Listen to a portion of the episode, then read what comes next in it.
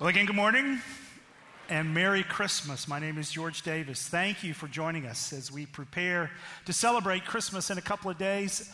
Some of you are here perhaps with friends or family, and we want to welcome you. Thank you for being a part of our services this Christmas weekend. And uh, if you're new, uh, we just want you to feel at home and even to grab a gift on your way out at the hub. I encourage you to do that. During the Christmas season, we've been taking some time to look at this statement of anticipation in the Old Testament that, that ultimately anticipates the coming of Christ. It was a statement penned centuries ago by this prophet known as Isaiah that there would one, that one day be someone coming, a baby would be born, a child would come who would be a wonderful counselor, mighty God, and everlasting Father a prince of peace. And over the last few weeks, we've been looking at those different titles that anticipate the work of Jesus Christ, that anticipate the message of Christmas, this message that, that we do experience, but also a message that we're to share with others. And so today we come to the last, we come to the last title of those four Prince of Peace. Now, in some ways, this may seem like the most straightforward of the four titles, right? Everybody understands peace. Isaiah is saying one day there's going to be someone who comes to bring peace. And of course, Isaiah is writing at a time where there's political intrigue and turmoil. So, this is a message that people want to hear. Someone is going to come and, and bring peace. What's, what's hard to understand about that? But believe it or not, there may be more going on in this title than you realize. And it may be the case for you that to understand the message of Christmas, you have to rethink your understanding of peace. Now let me let me explain that this way. Here's how right here's how we generally think about peace. Peace is the absence of conflict, right? In, in relationships, in politics. Peace is the absence of this. So when we think about peace, that, that's kind of the first thing that, that comes to your mind. That's when you think about peace. So let me give you, let me just give you a personal, a concrete example, right? When we think about peace globally, we think about countries that are no longer doing this. So this summer, my family, we were in Israel, and uh, during one of the days on that trip, we did a day trip to the nation of Jordan.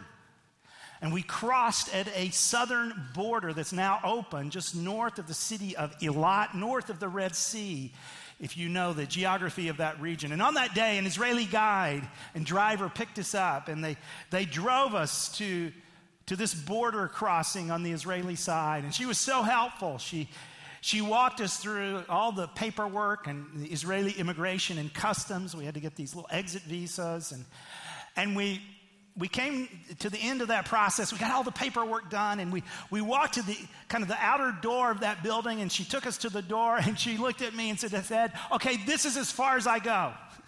really? You can't come with it. And yeah, you're right. She said, This is as far as I go. But she pointed and she, she pointed down the road and she said, You see that building over there? That's the Jordanian side. And, and when you get to the Jordanian side, your Jordanian guide and your Jordanian driver will meet you and they'll walk you through all the paperwork on that side. And you'll come back later this afternoon. And when you come back, I will be right here.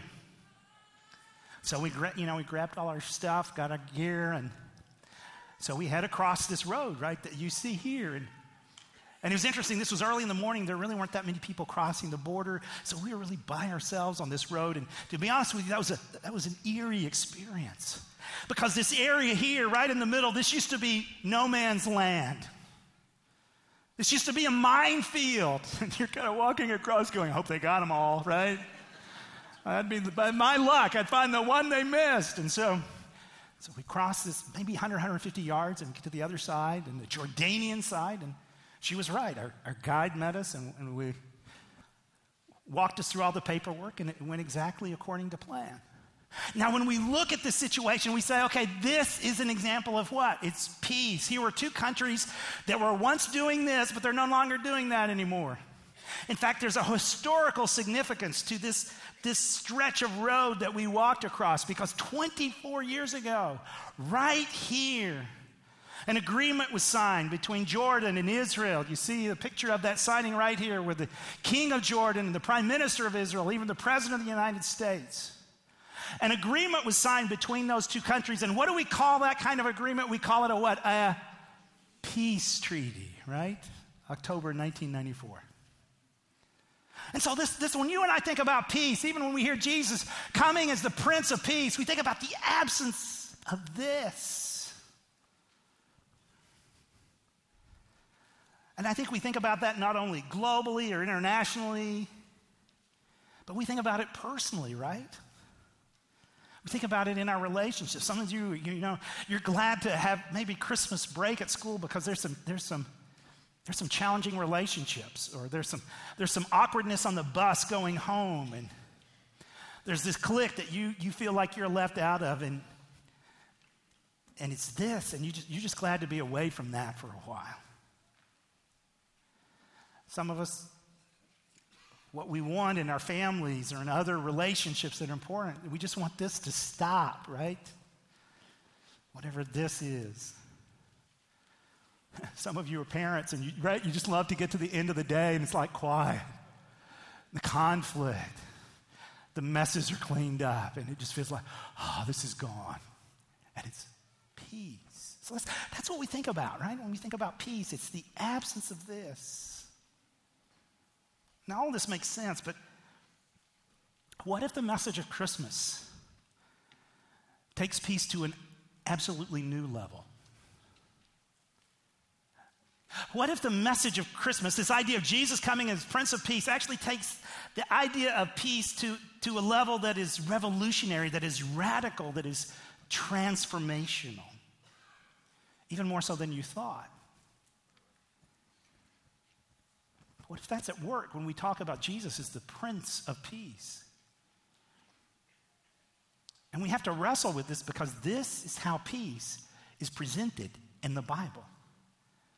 To show you what I mean, watch this. The word peace is common in most languages. People can talk about peace treaties or times of peace. It means the absence of war. And in the Bible, the word peace can refer to the absence of conflict, but it also points to the presence of something better in its place. In the Old Testament, the Hebrew word for peace is shalom. And in the New Testament, the Greek word is eirene. The most basic meaning of shalom is complete or whole. The word can refer to a stone that has a perfect, whole shape with no cracks. It can also refer to a completed stone wall that has no gaps and no missing bricks. Shalom refers to something that's complex with lots of pieces that's in a state of completeness, wholeness. It's like Job, who says his tents are in a state of shalom because he counted his flock and no animals are missing. This is why shalom can refer to a person's well being. Like when David visited his brothers on the battlefield, he asked about their shalom. The core idea is that life is complex, full of moving parts and relationships and situations, and when any of these is out of alignment or missing, your shalom breaks down. Life is no longer whole, it needs to be restored. In fact, that's the basic meaning of shalom when you use it as a verb. To bring shalom literally means to make complete or restore. So Solomon brings shalom to the unfinished temple when he completes it. Or if your animal accidentally damages your neighbor's field, you shalom them by giving them a complete repayment for their loss. You take what's missing and you restore it to wholeness. The same goes for human relationships. In the book of Proverbs, to reconcile and heal a broken relationship is to bring shalom. And when rival kingdoms make shalom in the Bible, it doesn't just mean they stop fighting, it also means they start working together for each other's benefit. This state of shalom is what Israel's kings were supposed to cultivate, and it rarely happened. So the prophet Isaiah, he looked forward to a future king, a prince of shalom. And his reign would bring shalom with no end a time when God would make a covenant of shalom with his people and make right all wrongs and heal all that's been broken.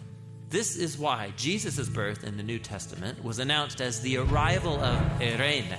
Remember, that's the Greek word for peace. Jesus came to offer his peace to others, like when he said to his followers, My peace I give to you all. The apostles claimed that Jesus made peace between messed up humans and God when he died and rose from the dead. The idea is that he restored to wholeness the broken relationship between humans and their creator. This is why the Apostle Paul can say Jesus himself is our eirene. He was the whole complete human that I am made to be, but have failed to be. And now he gives me his life as a gift. And this means that Jesus' followers are now called to create peace. Paul instructed local churches to keep their unity through the bond of peace, which requires humility and patience and bearing with others in love. Becoming people of peace means participating in the life of Jesus, who reconciled all things in heaven and earth, restoring peace through his death and resurrection. So, peace takes a lot of work because it's not just the absence of conflict. True peace requires taking what's broken and restoring it to wholeness, whether it's in our lives, our relationships, or in our world. And that's the rich biblical concept of peace. So, so let that sink in. As I said, so often we think about peace. Peace is just the absence of this. But the, the Bible, and particularly the message of Christmas that announces the Prince of Peace, it, it's anticipating someone who comes not simply to remove this, but to bring about this wholeness, renewal, restoration. Someone who comes to fill in the gaps that are missing. That's what Isaiah is anticipating. I think we even see some of that in, in other parts of Isaiah. For instance, Isaiah 53. But he was pierced for our transgressions, he was crushed for our iniquities. The punishment that brought us peace was on him, and by his wounds, notice that we are healed, right? And notice the way that the theme of peace is linked with the idea of healing and restoration. These words of Isaiah are in some ways then echoed in that angelic announcement from Luke chapter 2 Glory to God in the high, highest heaven and on earth, peace to those on whom his favor rests. See what the Bible is getting at? The Bible is getting at this idea that you, you need to understand who Jesus is and what he's bringing about. And it's not just the absence of conflict, it's, it's the one who comes to bring restoration and renewal, to fix that which was broken, to restore us at the very core of, of who we are. And an early Christian writer, Paul the Apostle, um, echoes this same theme in Romans 5:1. Therefore, since we have been justified through faith, we have peace with God through our Lord Jesus Christ. Interestingly, I think Paul's words here even echo parts of Isaiah chapter 32 because Isaiah 32 envisions God's reign and his righteousness coming, and, and part of the fruit of that will be peace. And here Paul is looking at the work of, of, Christ and he says, Look, through faith, through our trust, we, we have been justified. That is, we have set we have been set right. Our relationship with God has been restored. We now have nothing to prove. And as a result, we experience peace. That relationship has been restored. We have peace with God. And he goes on to say that, that in light of this, we, we are to live in God's grace. And this is really being empowered by God's grace.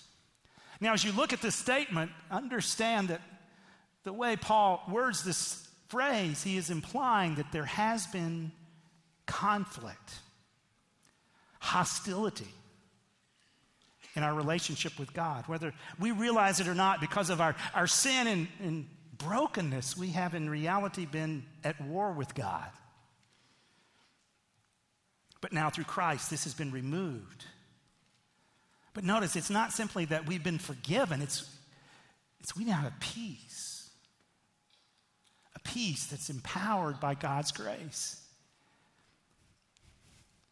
And if you're familiar with Paul's writings, you know this isn't the only place, Romans 5, where he uses that term peace and, and grace together. It's, it's actually how he consistently opens his letters, right? It's his opening greeting to these early Christian followers that he addresses. He says, Grace and, and peace to you. And of course, in his letters in different ways, he wants, he wants Christians to understand who Christ is and to see their identity in him and what that means and to, and to move past their brokenness and to allow that new identity to affect things like their family and how they engage the workplace and other relationships. But with each letter, as he goes into these details, he says, but all of this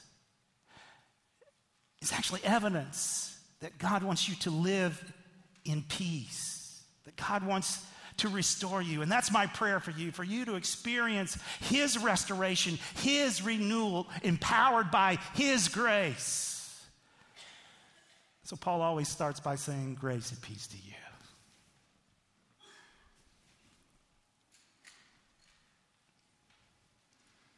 I want you to experience this wholeness. Not simply the absence of this, but the presence of this. So, as we prepare to celebrate Christmas, what does it look like for you to celebrate Jesus as the Prince of Peace? What does it look like for you to welcome him as the one who brings wholeness, renewal, and restoration? I want you to just think about that for a moment. In fact, if, you, if you'll open your bulletin, there, there, there's, there are just two questions that we're going to, I'm going to encourage you to think about this morning, and there's space for you to answer them however you want, or even if you want to draw, and there, there are pencils in the, hopefully somewhere around you, colored pencils, even for some of you who might want to draw your answer. But the first thing I just want you to think about for a moment is this. So where, where, do, you, where do you need shalom, right? Where do you, where do you need this peace? this restoration. Maybe for some of your kids or students, there, you know, there's certain relationships you think about, even things at school. And,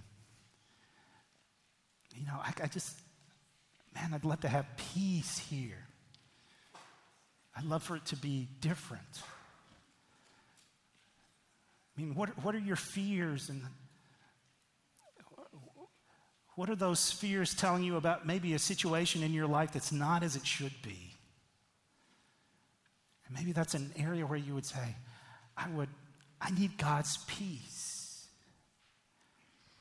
So I just, I want you to reflect on that and, and write out an answer. If you're comfortable doing that, even draw an answer.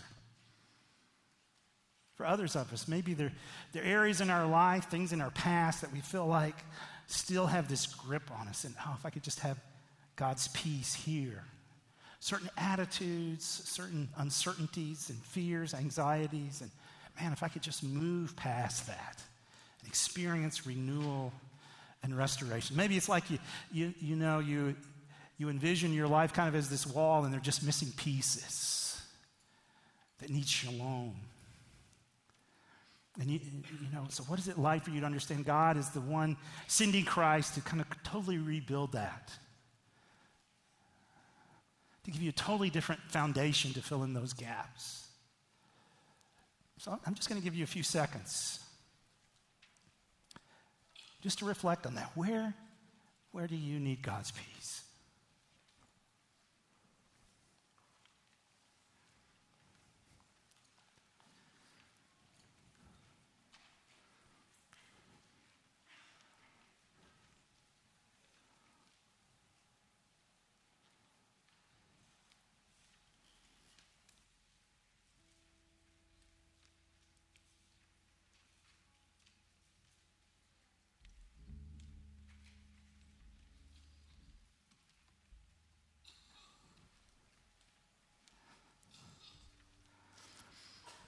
So, God, as we think about Jesus coming as the Prince of Peace, sometimes it's easy just to lock into our understanding of peace as the absence of conflict, but there's so much more involved in that. He comes as one to bring renewal and wholeness and completeness. And Father, for some of us, as we, we look in our lives, we see certain inadequacies, we see gaps, we see hard relationships. We see frustrations with family, with parents, with kids. We see problems at school and the workplace. And now, now as we celebrate Christmas, may we, we see Jesus coming truly as the one who brings peace at the deepest level of who we are. May we see this as your vision for our lives. And Father, even as we now sing this song, I pray that there's certain areas we maybe we just need to acknowledge before you. I pray we do that even as we sing.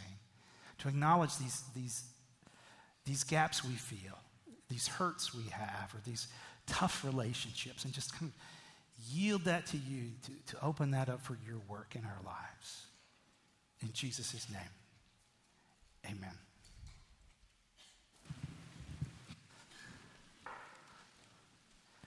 So Isaiah wants us to see this one, he's coming, he's a prince of peace.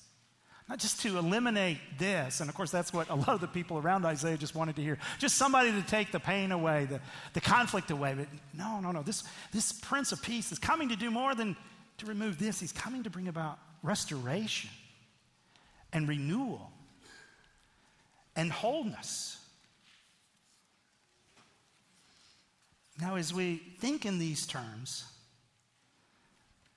do you understand this really this is really what God wants to do in your life. I mean, maybe right now it feels like your life is a, a jigsaw puzzle and some of the pieces are missing.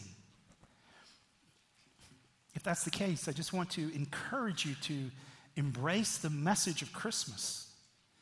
That there really is one who comes to, to bring renewal to you in your life, first with, with your relationship with God, and then it expands out from there. I mean, maybe, for instance, I grew up in an environment where I wasn't always encouraged or supported. And as a result, I've, i have always been trying to prove myself, always striving to achieve and do my best in whatever endeavor from school to work or whatever. But, but there's always there's this nagging sense that somehow I'm falling short, or there, there's always this nagging sense of failure in certain situations. It's like uh, I'm always on edge a little bit. And, and I need to hear he, he comes as the Prince of Peace. He comes as one to restore, to fill in the gaps, really to rebuild the foundation entirely. And in doing so, to deal with my insecurity. He comes wanting to bring wholeness to my life. Do you see that? I mean, that's, that's how Isaiah is describing him as the Prince of Peace. And, and, interestingly, as we, as we begin to recognize this and understand it, the, the Bible also tells us that, that when you become part of what Christ is doing, you're, you're now supposed to live out this peace in tangible and intentional ways. So, for instance, this passage in, in Romans chapter 14 let us therefore make every effort to do what leads to peace and to mutual edification and here the, the Apostle Paul's talking particularly about relationships in the church, and the assumption is look, you, you're, you're, now, you're now recipients of this peace, empowered by God's grace, and so you're, you're, you're to live that out in your community.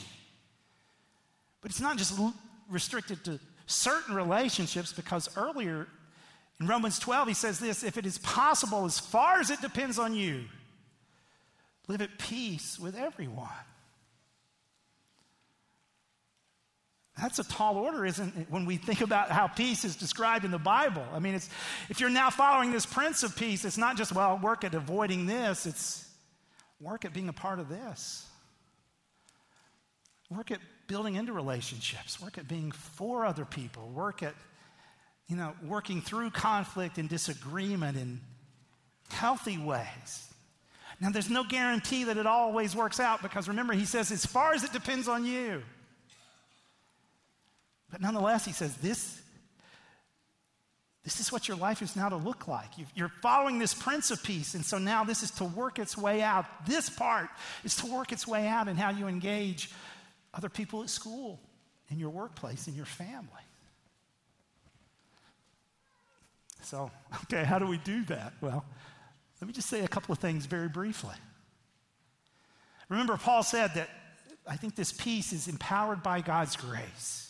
It's empowered by God's grace. And, and really, to be, to be an agent of that grace, we have to be recipients of that grace. If I'm to take seriously that what it looks like to really pursue this wholeness in my relationships, I think foundational to that is, is really engaging God, pursuing Him, so that I'm, I'm, I'm really making space for Him to be at at work in my life. And I'd say a tangible step that you can take in that regard is, is really to engage this next series that we've got coming up as we go through Mark's gospel. We're going to start at the beginning of the year, a new series entitled Follow. And as we work our way up to Easter, we're going to work our way through the Gospel of Mark. And in different ways, Mark is wanting us to see who Jesus is and what it means to follow. And one of the interesting things we're going to see in Mark's Gospel is this Mark wants us to see that the, the journey of faith is one that works you through your fears. In other words, the steps of faith are going to be steps of faith that challenge your fears. And in different ways, Mark, Mark wants you to see who Jesus is in such a way that you don't get stuck there. Mark wants you to see Jesus in such a way that you, you don't get stuck in your fears, your anxieties. You don't get stuck in those approaches to life that rob you of your peace. And I, I, just want you, I just want, as best I can, to encourage you to be a part of that. See, my, my prayer for you is that we could get to Easter, and by the time we get to Easter, that you've engaged Mark's gospel in such a way that you're going to say, you know what? There are things about Jesus that I've never seen before. And there are things about what it means to follow and how he seeks to work in my life that I've just never been attuned to before. But this gospel is starting to open that up for me. Because, see, really being an agent to, of this peace begins by living in the reality of that and understanding what it means to be in relationship with Christ. And so that's why we've put together a variety of resources for you for this series. So starting January 1, you can begin using this devotional guide. We've got copies available in the foyer, uh, the lobby area. You can pick them up as you go out. Our core ministry has a student version of this that they're making available.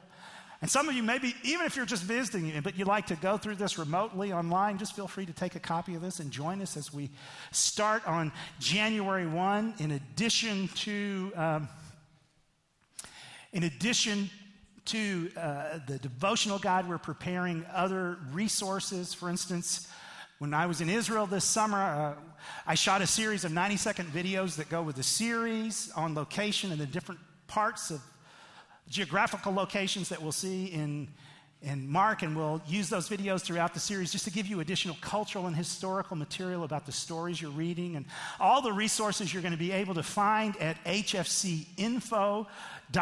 In fact, if you go there now, you will notice a follow tab. That's the name of the series, and all of the in- resources are going to be made available there week by week just to help you engage this amazing message of who Jesus is and what it means to follow. And see, if, if, if I'm going to take seriously this idea of Jesus as Prince of Peace, I, I need to be engaging him and developing that relationship. But building on from that, I think I've also got to take ownership of my relationships with others. Remember what, what Paul said? He said, you, you need to be at peace with everyone. So let's just think for a moment about that. And let me, let's just think very concretely about certain relationships in our lives because, particularly around Christmas season, and some important relationships can be our family relationships. You'll spend more time usually with your family this time of year than perhaps other years. For some of us, this is the only time perhaps you see certain family members. So, what, is it, what does it look like for you to work toward this? in your family. Because let's, let's be honest with us, with ourselves, right? For some of us, our families, there, there's some relationships in our families that do look like this. So if that's the case, what, what does it look like for you to work towards peace? And other families and situations, it's not that there's a lot of this, but there is the absence of this. So, what does it look like for you to work towards peace?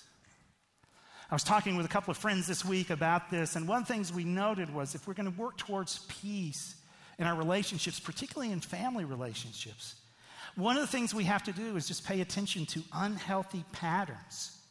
And so as our conversation continued, we just, we just listed some unhealthy patterns that really get in the way of building peace and relationships, particularly family relationships. And let me just, let me just briefly just list a couple of these. And just, just be attuned to things you may see in yourself or in your family. So here's some unhealthy types of interaction. One is just avoiding people rather than, than talking to them about whatever we need to talk to them about. Something happens and we just start avoiding one another. And when we do that, another thing we often do is, right, we talk around people. We complain about this person or we complain about this family member, but we don't address those particular issues with them. Another thing we can do is we just kind of we just stuff it all in, right? And things we need to work through, or conversations we need to have, or there, has been some hurt or disagreement. We need to talk about it, but we just stuff it. And then a lot of times that what that means is at some point we just blow up. And some of you would, you would say, that's my family, right? We just blow up a lot.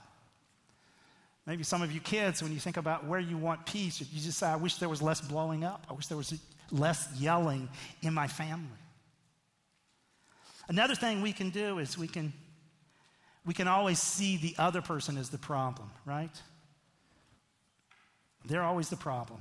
My parents are always the problem. My kids are always the problem.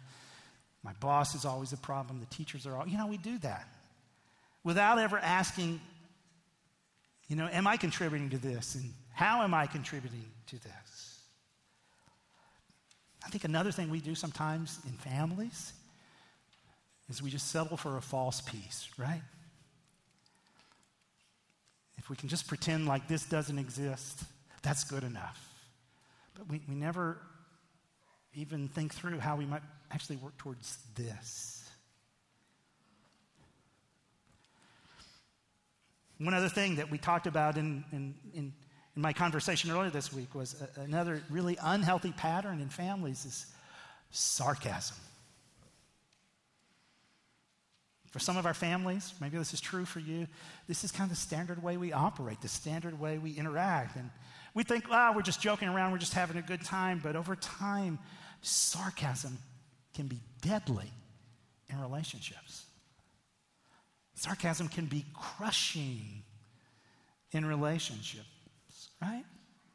Oh, Einstein, I see you finally got around to finishing your homework, right? I mean, when comments like that are common in our homes and our households and our families and our relationships over time, they're so destructive. And they become one way some of us try to simply avoid talking about things we really need to talk about. And hear me clearly sarcasm is not a spiritual gift, right? So, here, you know, I just listed some of the things we were talking about, and just in terms of unhealthy relationships. And, and if you see any of those, first of all, if you see them in your family, you see them in yourself, I think part of what I want you to just think about right now is okay, I need to take ownership of this. I, need to think through how I could engage my kids differently. Is there a different way to have those hard conversations with my parents? How do I deal with these awkward situations in extended family? How am I going to deal with Christmas? You know, how, do, how can I, in this situation, work really towards the kind of peace that Jesus came to establish? Is if I'm a follower of Christ, to be an agent of that peace, a representative of that peace. Now, once again, remember what Paul says. He says, I want you to work at this, but it's, it, as far as it depends on you. And sometimes the truth is we work at it and things don't necessarily change. I know that personally. Rosa and I know this personally. Over the last year, in each side of our extended family, we've had to deal with some very painful hurt and estrangement and conflict in relationships. In one situation, it even reached a point where attorneys were involved, and I, th- I never thought I'd be a part of something like that. And and these are situations we, we don't know how they're going to turn out. And in the midst of it, we're, we're just trying to take steps where we're saying, okay, as, as much as it depends on us, how do we, how do we seek to do this? So, my question for you is what does that look like for you? So, once again, I'm just going to give you a little time and just to think. There's, there's one more question right on the page to think about. And once again, you can, you can write something, draw something, but so where can you practice this kind of peace? What's a relationship right now where you can engage it with a desire to pursue healthy peace? And maybe that means I need to think differently about certain behaviors that I tend to do in re- interacting with other people. So I'm just going to give you a moment just to think about that and to respond. Where can you practice shalom?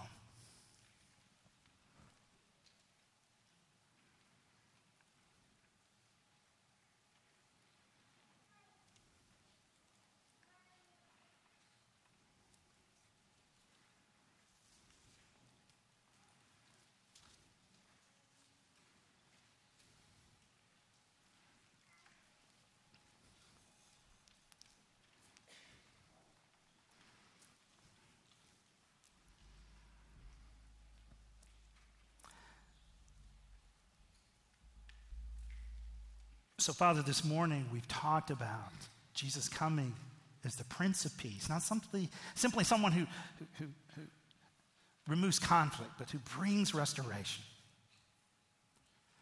And that's your vision for our life, but our vision isn't simply for us to experience it, it's for us to be involved in it. So, Father, help us to be challenged by that truth, particularly when we think about relationships and families. And for some of us, that's that's the point where we feel this tension. Father, right now, some of us are struggling to get along with our parents. Others are struggling to get along with our kids.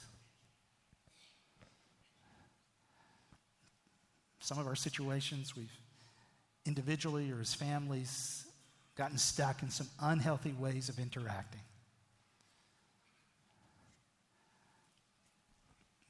Father, help us to see that in light of the Christmas message, we don't have to stay stuck. That Jesus comes to be at work in our lives so that we can truly be empowered by your grace to be agents of this new kind of peace. So, Father, even as we sing this final song, maybe some of us just need to acknowledge areas where you need to be at work in our lives empowering us to do things differently, engaging family differently, perhaps even engaging conversations differently this Christmas. In Jesus' name, amen.